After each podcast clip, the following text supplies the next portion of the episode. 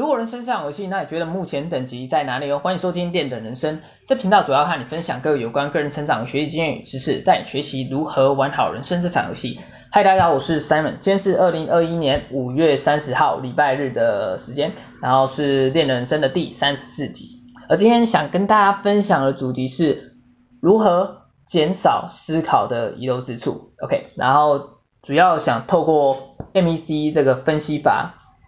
来。给大家一些分享，给大家一些想法，OK，那我们基本上就马上进入正题吧，OK，首先 MEC 这个分析法，它的 MEC 是由四个英文字母的缩写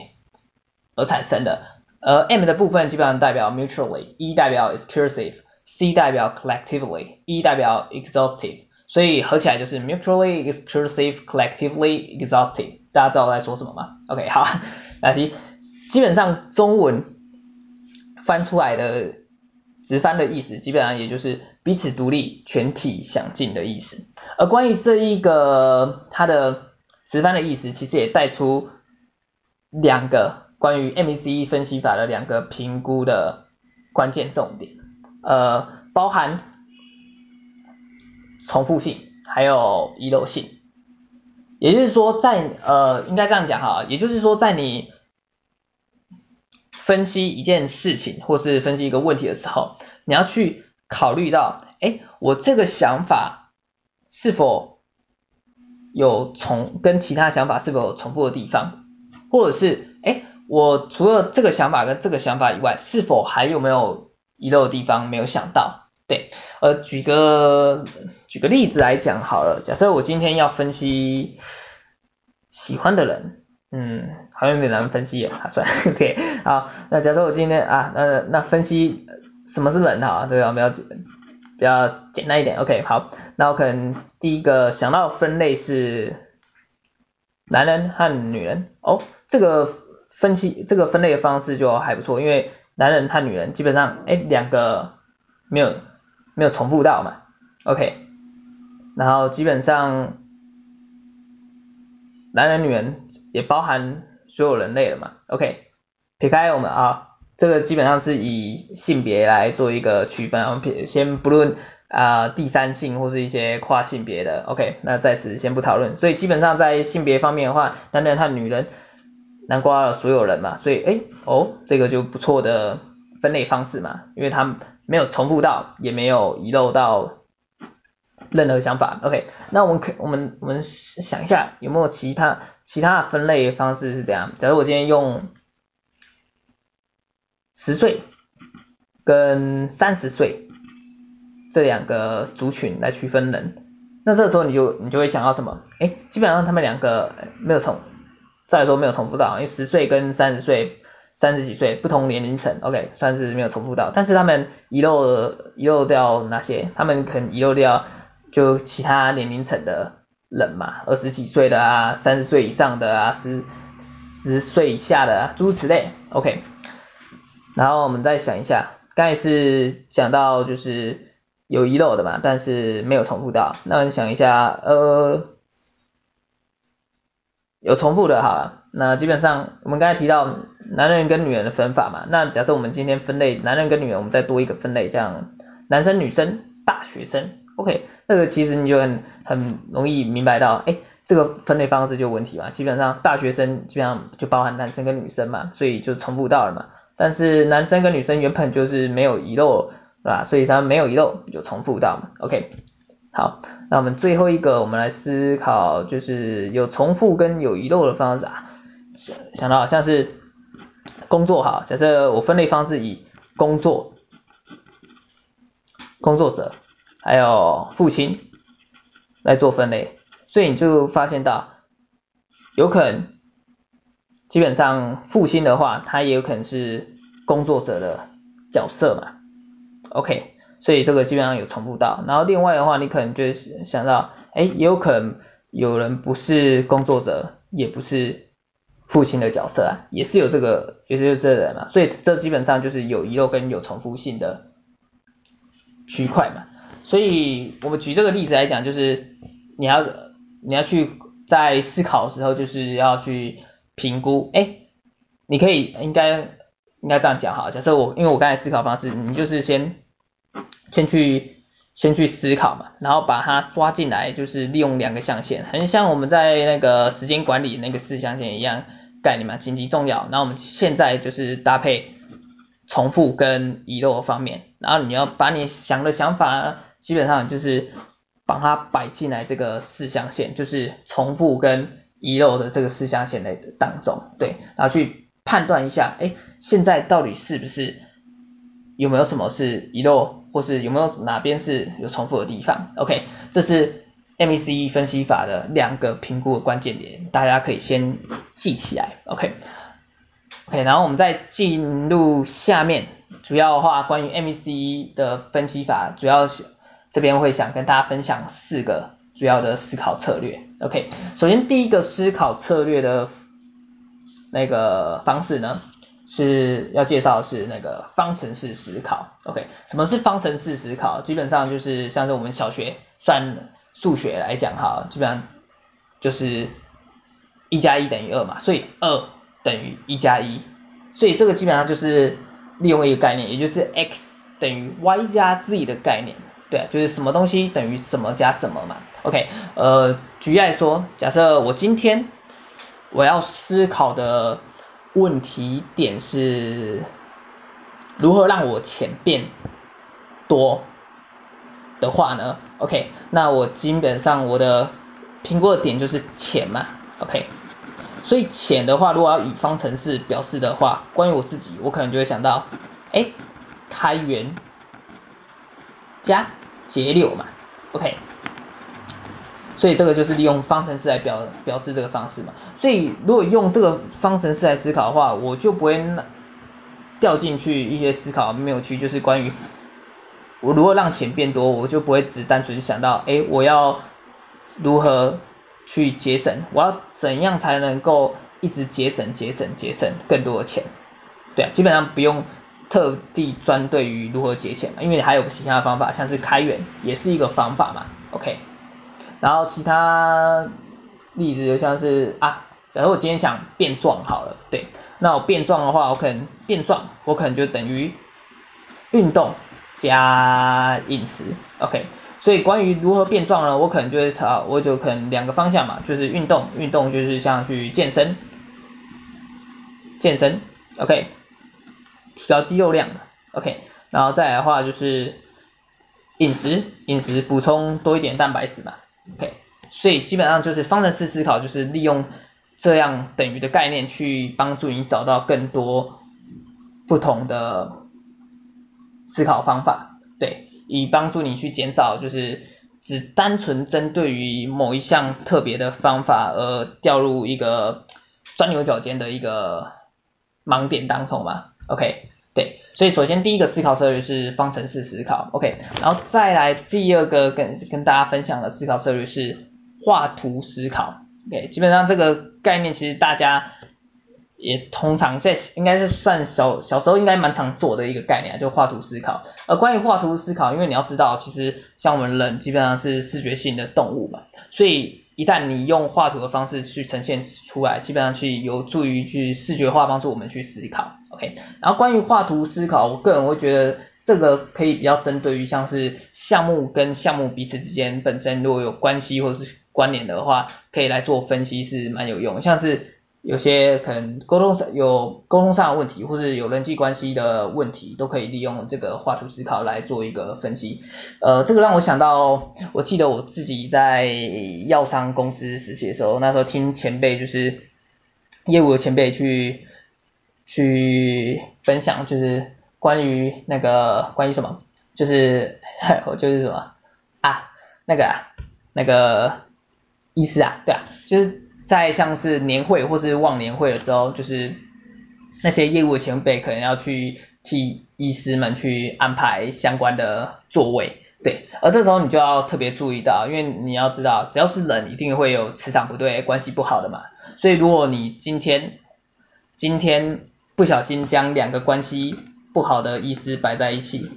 那场面一定是尴尬到不能再尴尬了嘛？OK，好，所以今天假设我们利用画图思考的方式呢，我们就可以将彼此跟彼此之间那些意思啊，彼此跟彼此之间关系做一个相互的连接。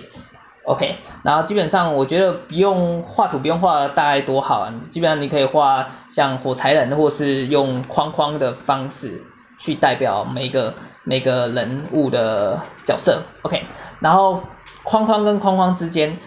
相互关系，你就代用。连线把它连接起来，然后在旁边补充他们彼此的关系，或是有什么其他要备注的地方，都在那边做一个补充备注的部分，OK，来帮助你去分析个别的关系。对，而关于这个画图思考的方式呢，基本上就是有利于你去判别，就如我刚才讲了，判别各个相互之间的关系究竟如何，去帮助你再去做一个分析，OK，这蛮适合。针对于彼此的关系来做做评评估哦，对，还不错，OK，哇，雨越下越大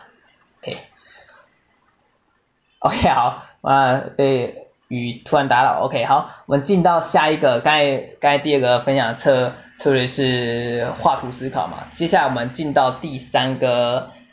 策略，想跟大家分享的是流程图思考方式，OK。而关于流程图呢，基本上其实因为大家也听过流程嘛，所以一样的意思啊，也就是依照各个流程去做个划分。不过这边有一个关键点，就是你要去加入时间性的概念，也就是也就是你呃可以这样这样来讲哈，也就是你可以如果当下你可以分区分成三个时段嘛，像是发生的事发生事之前，然后。发生事件的当下跟发生的事件的之后，对，所以也就是事前、事中、事后这三个区块来做一个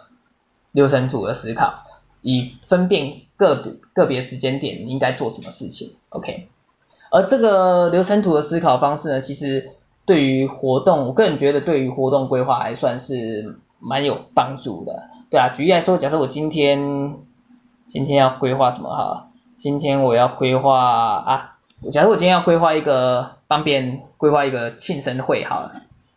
庆生活动，OK，那我可能就是想到，因为我刚才利用时间加先加入时间线的概念嘛，我可能分成，哎，庆生会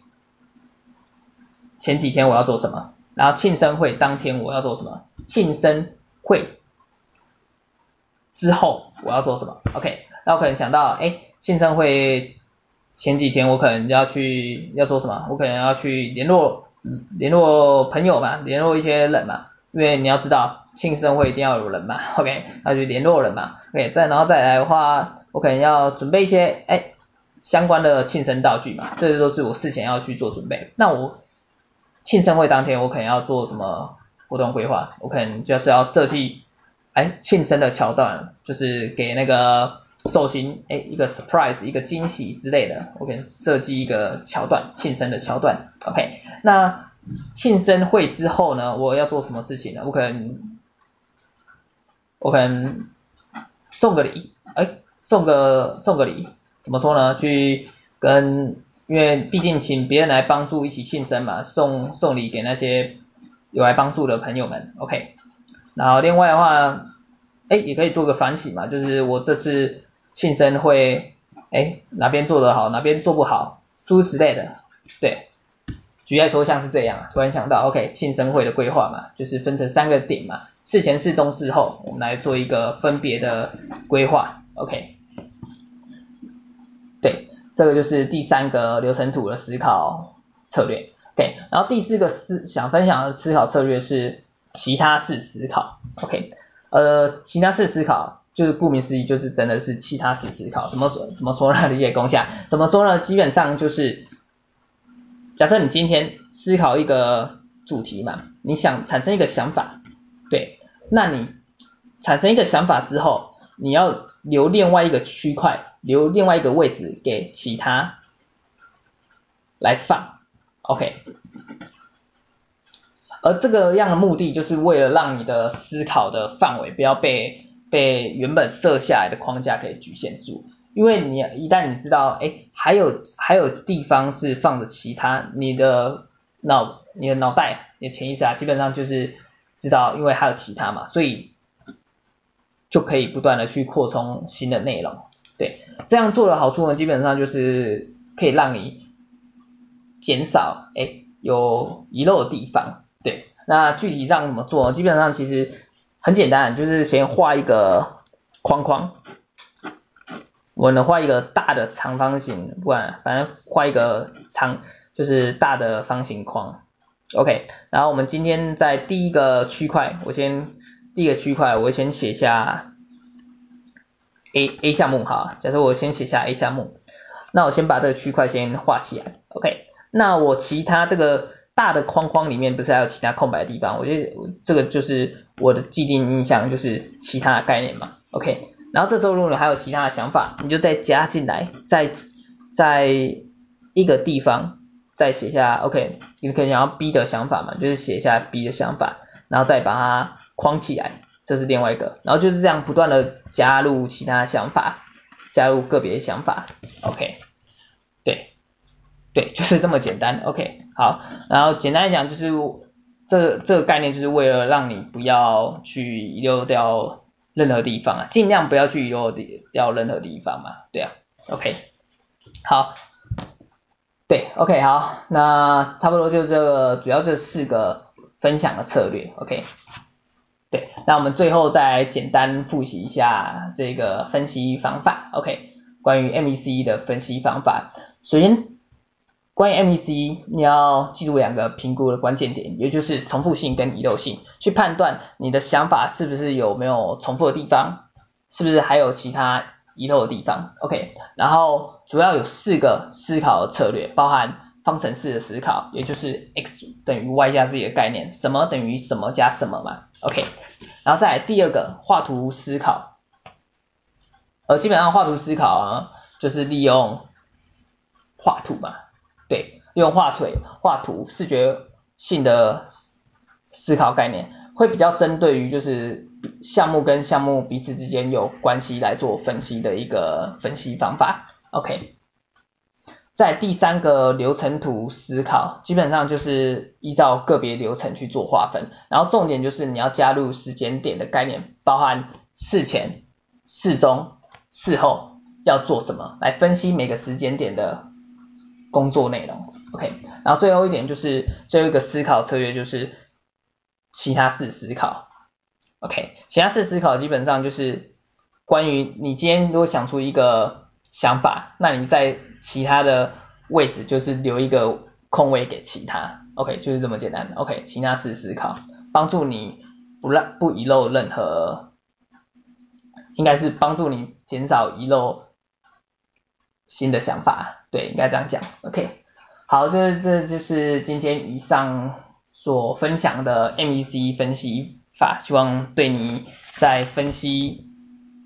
问题或者思考问题。上有所帮助，OK，那今天节目比较短，OK，那也到这里，就是到这里，OK，那我们下期再见，OK，好，大家拜拜。